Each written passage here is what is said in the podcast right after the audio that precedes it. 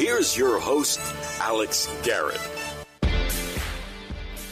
I wanted to uh, have a little stronger open for this one because I completely uh, did not see this date on the calendar.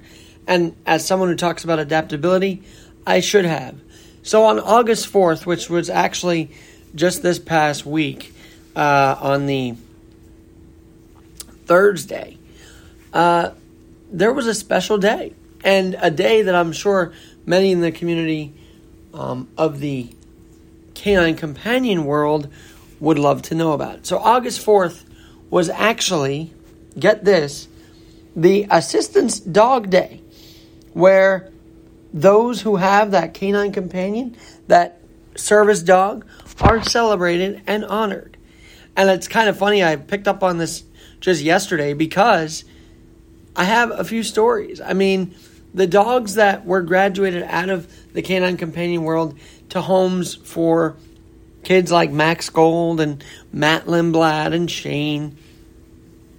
They had some really good dogs, whether it was Langley or Eason.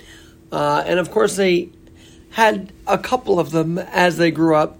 Um, so too did the dogs. And they were always there, even Mary Ron. They were always there. Maybe I shouldn't be name dropping, but those were just kids that came to mind, into it, into adults that continued to have these canine companions. They are sweet animals.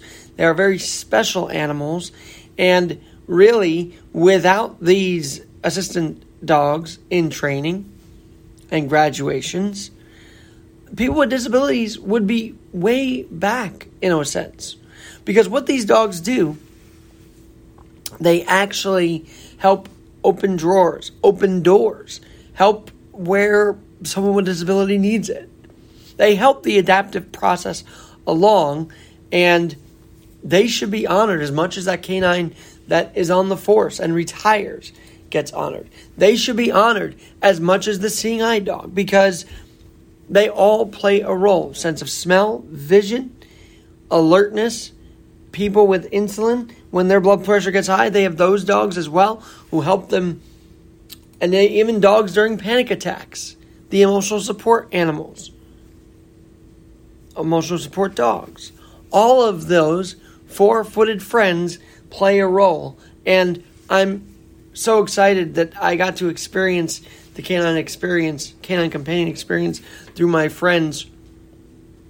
As those dogs not only loved their human, they loved the people around them. They were very friendly. They were very uh, cuddly, if you will. And oh man, Ease and Langley come to mind definitely, as those were two really sweet dogs um, for Matt and Max. So happy Assistance Dog Day to those that continue to have one, to those dogs that are actually graduating from Canine Companions this Friday, August 12th, which you can watch online. And you know, that's special because that's the day they get to go home with their human. And that's always a special day. Of course, for those that train them, it's emotional because they've known them since puppyhood.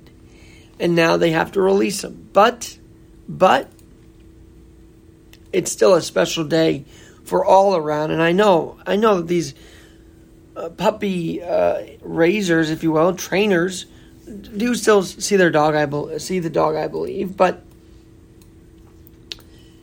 if it weren't for man's best friend, adaptability would still be behind. So, to the canine companions out there, you are a good doggo, and a very good doggo, day in and day out. And as someone with friends with disabilities who have been so helped by those canine companions, thank you for always being there in the adaptive community. I'm Alex Garrett. Remember to thank and remember to love on your assistance dog, assistance dog, your service dog, your canine companion.